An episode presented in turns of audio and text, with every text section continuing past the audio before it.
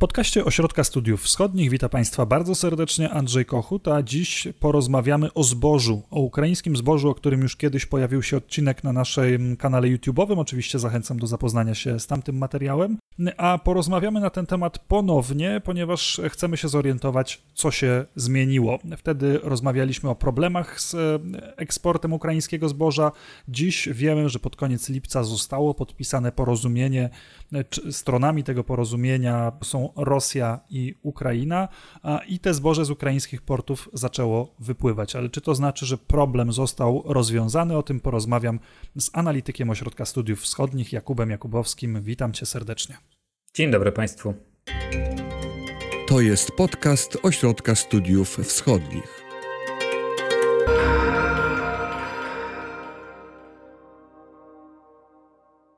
Właśnie, pod koniec lipca, kiedy to porozumienie zostało podpisane w Stambule, wydawało się, że przynajmniej te problemy częściowo zostały rozwikłane. Tymczasem dosłownie przed e, kilkoma dniami otrzymaliśmy informację za pośrednictwem mediów, że pierwszy transport ukraińskiego zboża, który wypłynął z ukraińskich portów, dopłynął e, do portu docelowego w Libanie i tam się okazało, że nabywca nie ma zamiaru go kupić ze względu na opóźnienie w dostarczeniu. Jakkolwiek brzmi to jak ponury żart, e, to taki właśnie oficjalny powód e, zgłosił ten libański kontrahent.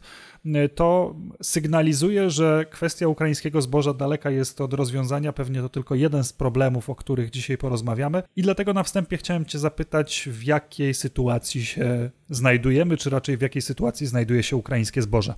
W istocie 22 lipca podpisano zestaw porozumień. Ukraina porozumiała się z Turcją ONZ i oddzielnie Rosja porozumiała się z Turcją ONZ na temat uruchomienia specjalnego korytarza dla eksportu ukraińskiego zboża z trzech ukraińskich portów. To nie są wszystkie porty, które wcześniej się tym zajmowały. Trzy porty z tak zwanego kompleksu Odessy, rzeczywiście największe e, i posiadające największe przepustowości. Co trzeba powiedzieć na wstępie, zanim e, zagubimy się w szczegóły rozważań o tym zbożu, to jest to, że dotyczy to e, porozumienie tylko i wyłącznie towarów rolno-spożywczych.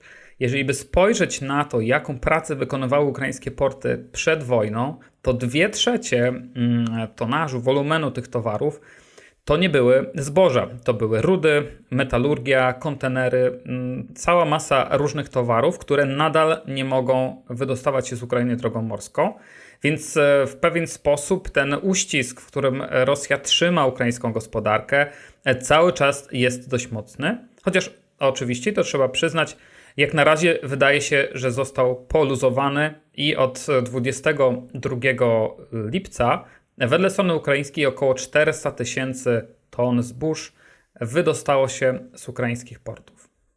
Rzeczywiście, jeżeli chodzi o całość e, ukraińskiej gospodarki, to trudno mówić tutaj o e, jakimś radykalnym przełomie. Rzeczywiście ten rosyjski uchwyt który dusi e, ukraińską gospodarkę, wciąż trwa, ale jednak e, tym tematem, który pasjonował, zajmował i niepokoił resztę świata, były właśnie zboża. Była potencjalna klęska głodu, która miała spaść na państwa, które do tej pory właśnie z Ukrainy czerpały zapasy zbóż. I tutaj do pewnego stopnia pojawił się jakiś promyk nadziei. E, ja będę trochę drążył, bo chcę się dowiedzieć, na ile duży jest ten promyk. Wiemy, że Ukraina eksportowała rocznie 45 milionów ton zboża około, tak podaje ONZ. Wiemy też, że jeżeli te porty, ten korytarz, który udało się utworzyć z ukraińskich portów, osiągnie swoją pełną przepustowość, to będzie mógł wypuszczać około 3 milionów ton zbóż miesięcznie, czyli za mało. Tak, to są y, dane, które, szacunki, które podała strona ukraińska. 3 miliony ton zbóż miesięcznie. Przypomnijmy, że w zeszłym roku, szczególnie w takich napiętych okresach zbiorów, w jakich właśnie wchodzimy, żniw, te ukraińskie porty przeładowywały od 5 do 6 milionów. W tym roku mają jeszcze do wywiezienia znaczne zapasy, które zgromadziły się dotychczas w czasie wojny w silosach na ukraińskich nabrzeżach, więc żeby realnie obsłużyć całość tego potoku zbóż na rynki trzecie, to musiało być znacznie więcej niż 3 miliony. Ale tak to szacują Ukraińcy. O takich mniej więcej liczbach mówią też Turcy, kiedy mówią o tym, jakie są zdolności sprawdzania tego i realizowania tych umów. Trzeba tutaj dodać jeszcze może pobocznie, że coś, co umykało często obserwatorom, to jest to, że pomimo tej rosyjskiej blokady na porty takie jak no, oczywiście Mariupol, Berdiańsk, ale i Mikołajów i kompleks Odessy, oprócz tego Ukraina w jakiś sposób odkryła trzy rzeczne porty na Dunaju, które mm, są na samej granicy tej wodnej, rzecznej z Rumunią. E, tamtą drogą w ostatnich miesiącach też przemieszczała się rosnąca mm, e, e, wielkość tego eksportu. Więc do tego 3 milionów z kompleksu odeskiego trzeba dodać pewnie z 700 tysięcy do miliona płynących e, przez Dunaj. Nadal e, za mało z punktu widzenia całości mm, e, sektora rolnego w Ukrainie, aczkolwiek mm, no, jest to jednak pewien przełom, który wynikał z długich negocjacji politycznych i różnych ustępstw pewnego dyplomatycznego tańca, który ogniskował się na Stambule. To pociągnijmy jeszcze temat tego, w jaki inny sposób Ukraińcy mogą starać się eksportować zboże. Mamy porty morskie, mamy porty rzeczne, a droga lądowa, kolej, samochody. No, w istocie ta droga lądowa, szczególnie w Polsce, ale i w państwach takich jak Rumunia czy e, Słowacja, e, no, były najszerzej dyskutowane, no bo nagle mm, na naszych granicach, e, granicach Unii Europejskiej, lądowych z Ukrainą, Pojawiły się ogromne ilości zbóż, wielkie kolejki wagonów, tysiące firm i pośredników, którzy próbowali mm, te zboża wywieźć. Ale trzeba powiedzieć, że to wszystko trafiło na infrastrukturę totalnie do tego nieprzygotowaną. Trzeba powiedzieć, że ta infrastruktura graniczna, szczególnie kolejowa, no bo to tylko kolej jest w stanie udźwignąć i przewieźć tak duże wolumeny ładunków, ta infrastruktura transgraniczna była bardzo zaniedbana. Tak naprawdę poza wiem, dwoma, trzema przejściami na granicy z Polską i Słowacją, e, przez ostatnie 30 lat po upadku Związku Radzieckiego, rozluźnienia e, kontaktów gospodarczych Europy Środkowej z, z byłym Związkiem Radzieckim, ta infrastruktura niszczała, te przejścia były niemodernizowane. To wszystko sprawiło, że po takim początkowym entuzjazmie y, szybko państwa takie jak Polska, Słowacja i Rumunia, ale i sama Ukraina zobaczyły, że ta przepustowość jest niska.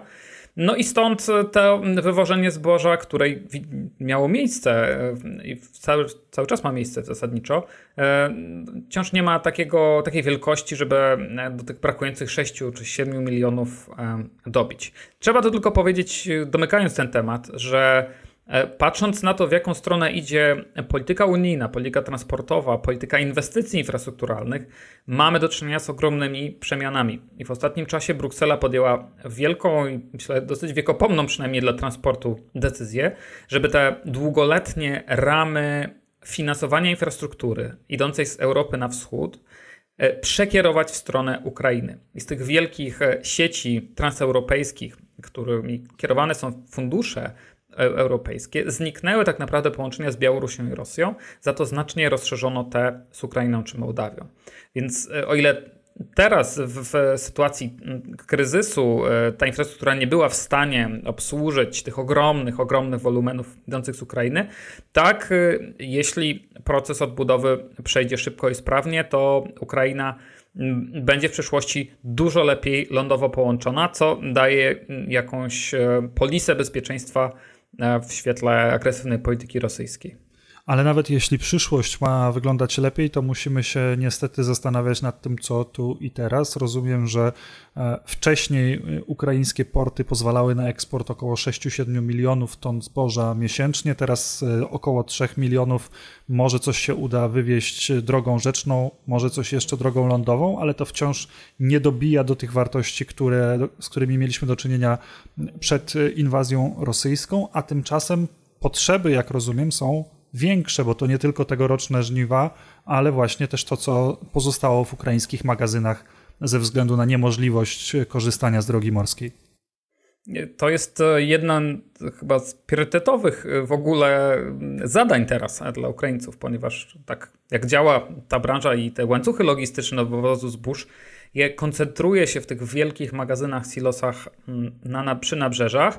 Potem z tego z dziesiątek, y, setek ciężarówek, czy w przypadku Ukrainy bardziej e, składów kolejowych, one rozładowują to zboże w wielkich silosach. Trzeba je zgromadzić, kilkadziesiąt tysięcy ton.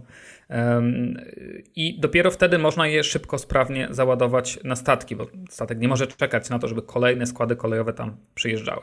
E, jaki z tego wniosek? No taki, że żeby sprawnie załadowywać zboże, trzeba E, zwolnić miejsce w silosach na nabrzeżach, czyli trzeba wywieźć najpierw to, co w nich zalega.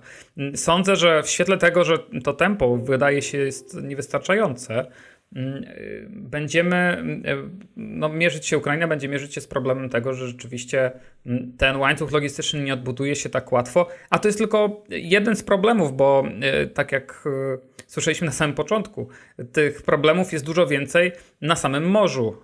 Trzeba przekonać międzynarodową branżę e, armatorską, traderów zboża do tego, że ta droga jest opłacalna, że jest bezpieczna, że można ją ubezpieczyć i pojawia się tu szereg problemów, które jak na razie już się objawiają. No właśnie na przykład e, odmową przyjęcia ładunku przez jednego z pierwszych odbiorców ukraińskiego zboża. No właśnie, to jest dla mnie zastanawiająca sytuacja, bo e, z przekazu medialnego, który płynął również do Polski przez wiele tygodni wynikało, że e, jest ogromny głód tego ukraińskiego zboża, żeby nie zapanował później rzeczywisty głód w tych państwach, które do tej pory te ukraińskie zboże odbierały. Tymczasem teraz docierają takie informacje, jak właśnie ta sytuacja z Libanu, w której e, kontrahent e, ukraiński, e, ukraińskiej strony odrzucił ten transport zbożowy, twierdząc, że przybył on za późno. Z drugiej strony mamy takie doniesienia, że na przykład Organizacja Narodów Zjednoczonych teraz bezpośrednio zaangażuje się w transport ukraińskiego zboża do tych regionów świata, gdzie jest ono potrzebne wygląda nagle, jakby te ukraińskie zboże jednak nie było potrzebne w tych państwach, do których do tej pory docierało. Z czego to wynika? Wydaje mi się, że trzeba będzie popatrzeć, jak ta sytuacja będzie się rozwijać w najbliższych tygodniach. To mógłby być jakiś jednostkowy przykład. Pamiętajmy o tym, że e, ci odbiorcy którzy mierzyli się z wstrzymaniem dostaw z Ukrainy, musieli sobie jakoś radzić. Zakładałbym, że kontraktowali zboża dużo drożej na innych rynkach. Być może ten rynek zasilony, globalny rynek zbóż zasilony z powrotem zbożem z Ukrainy w jakiś sposób będzie w stanie je zaabsorbować. E, ale e, jako przypis jeszcze do całej sytuacji, a propos mm, kryzysu żywnościowego, to trzeba powiedzieć, że po drodze na y, globalnym rynku żywności pojawiło się mnóstwo turbulencji. To jest niezwykle chaotyczny y, okres. No bo od jakiegoś czasu ceny zbóż na świecie zaczęły spadać. Zaczęły spadać dlatego, że przewiduje się, że świat zbliża się do spowolnienia gospodarczego, do recesji. Tutaj cały Zachód walczy z inflacją. E, to wszystko sprawia, że e, ludzie kupujący kontrakty terminowe, często spekulujący na kontraktach terminowych, e, zmienili swoje zachowanie, więc ostatecznie może się okazać, że, mm, że jakby ceny tych zbóż, bo to nie chodzi tylko o sam dostęp i podaż, ale i ceny, mm, często niedostępne dla globalnego południa, one będą trochę mniejsze. I tu jest jeszcze jeden element bardzo istotny, a mianowicie taki, że Oczywiście ten rynek zbóż światowy i kryzys żywnościowy ma wiele swoich odsłon. Mamy tutaj y, katastrofę klimatyczną, która oczywiście wpływa na zbiory na całym świecie. Mamy podaż zbóż, y, tutaj to jest między innymi problem z tym ukraińskim zbożem, ale mamy też kwestie takie jak nawozy. No i y, w tym porozumieniu z 22 lipca e, jest taki podtekst, kontekst związany z nawozami, w tym nawozami z Rosji. Ponieważ mm, w trakcie negocjacji, w które bezpośrednio była zaangażowana Turcja, ONZ, Rosja i Ukraina, ale no, wokół tego oczywiście toczyły się również różne debaty i rozmowy z państwami Zachodu. Zarówno Unia Europejska, jak i Stany Zjednoczone wydały takie dosyć wyraźne komunikaty, mające przybliżyć porozumienie zbożowe, że y, ani Unia, ani USA nie będą sankcjonować państw, które odbierają rosyjskie zboże i rosyjskie nawozy. Oczywiście ważne w produkcji. Mm, to był jeden z warunków Rosji, bo oczywiście formalnych sankcji na nawozy i zboża rosyjskie nie ma, ale pewna niepewność pośredników, traderów, odbiorców, armatorów sprawiała, że Rosjanom naprawdę trudno było znaleźć statki, często odbiorców czy ubezpieczycieli. Jednym z elementów tego dealu e, jest, no, był bardzo wyraźny komunikat z Waszyngtonu i Brukseli, że ten akurat obszar nie jest sankcjonowany i nie będzie sankcjonowany, mm, co sprawiło, mm, być może i dołożyło się trochę do, e, do zażegnania tej sytuacji żywnościowej trudnej, globalnej. Myślę, że to mimo, że widać to jako jakieś ustępstwo pewne wobec Rosji, no, yy, przyczyniło się do, do rozwiązania tego problemu. Choć rozumiem, że tutaj można znaleźć pewną moralną śliskość, ponieważ te rosyjskie zboże, które bez sankcji będzie trafiało do innych państw, to może być równie dobrze kradzione zboże z Ukrainy. To jest e, problem, który e, gdzieś w tle cały czas nabrzmiewa i czasami e, dociera aż do portali newsowych czy wypowiedzi polityków. Rzeczywiście to jest duży problem i ciekawe on się też rozgrywa w tym trójkącie Ukraina, Rosja, Turcja. Ponieważ strona ukraińska od wielu tygodni podkreśla, że obserwuje właśnie taki proceder. Rosjanie wywożący zboże z okupowanych terenów przez okupowane porty ukraińskie, ale i przez e, porty na Krymie i wywożące je potem pod, e, z użyciem flot rosyjskich i syryjskich e, przez Bosfor. Ukraińcy mieli ogromne pretensje do Turcji o to, że na to przyzwala, że część z tych statków w ogóle ląduje w samej Turcji. E, był to no, istotny element y, takiej nieufności Ukraińców wobec Turków. Z drugiej strony trzeba powiedzieć, że y, ukraiński ambasador skrytykował Turcję za przyzwalanie coś takiego, ale Kijów dosyć szybko stonował swoją retorykę, bo jednak widział w e, Turcji takiego e, niezbędnego partnera. Myślę, że to jest e, taka łyżka dziegciu w tym porozumieniu. Jedna z kilku, bo mówiliśmy już o tym uszczegółowieniu sankcji, czy braku sankcji na zboże i nawozy z Rosji. Przy okazji również Unia zadecydowała, że nie będzie uniemożliwiać Rosji eksportu ropy na rynki trzecie. Chodzi tu o wykorzystanie e, floty tankowców europejskich, w szczególności greckiej. To ostatecznie wypadło z sankcji i w jakiś sposób dało Rosji sektorowi naftowemu trochę powietrza. Można to traktować jakiego, jaki, jako jakiegoś rodzaju kompromis, który miał Rosję skłonić do tego porozumienia. No i po trzecie, właśnie kradzione zboże, proceder, który e, zapewne będzie prostszy. To jest niestety y, cena, wydaje się, którą świat i Ukraina zapłaciły za uruchomienie tego eksportu. A jaka jest stabilność takiego porozumienia z Rosją? Pytam, bo trudno uznać Rosję za wiarygodnego partnera, choćby z tego względu, że dosłownie dzień po tym, kiedy te porozumienia w Stambule zostały zawarte, rosyjskie rakiety spadły na port w Odessie a to prawdopodobnie nie koniec. Rosjanie przyzwyczaili nas do tego, że również tych narzędzi gospodarczych czy energetycznych potrafią używać e, w tej konfrontacji z Zachodem, e, no właśnie, jako pewnego rodzaju broni. Czy nie jest tak, że w pewnym momencie przykręcą Ukraińcom tą możliwość wywożenia zboża tylko dlatego, żeby uzyskać kolejne koncesje od Zachodu albo jeszcze bardziej pognębić ukraińską gospodarkę? Myślę, że absolutnie tak i to porozumienie jest od początku nomen omen podminowane tym, że no, Rosjanie są zdolni do tego, żeby eskalować w dowolnym momencie. Dosyć prosto jest tak naprawdę pokrzyżować e, czy, czy, anulować to porozumienie metodą faktów dokonanych, bo pamiętajmy, że wpłynięcie międzynarodowych armatorów e, do ukraińskich portów jest warunkowane szeregiem e, transakcji finansowych, ubezpieczeń, zgody armatorów na to, żeby wpływać na niebezpieczne akweny.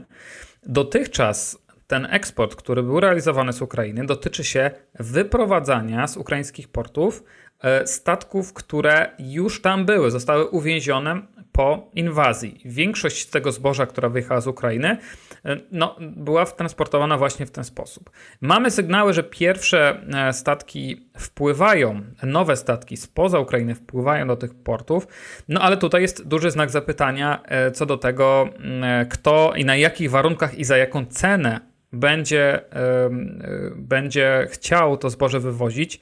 Ja powiem taki szczegół. Byliśmy w, w, lipcu w Konstancy z, z, delegacją, z kolegą ośrodkowym Kamilem Całusem.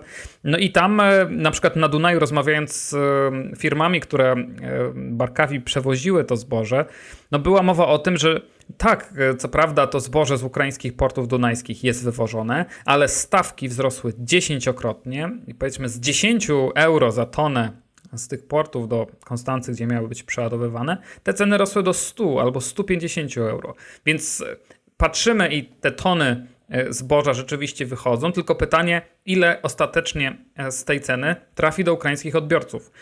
I być może no, znaczna część tych pieniędzy wręcz przeciwnie trafi do armatorów, którzy będą kazali sobie suto płacić za te przewozy.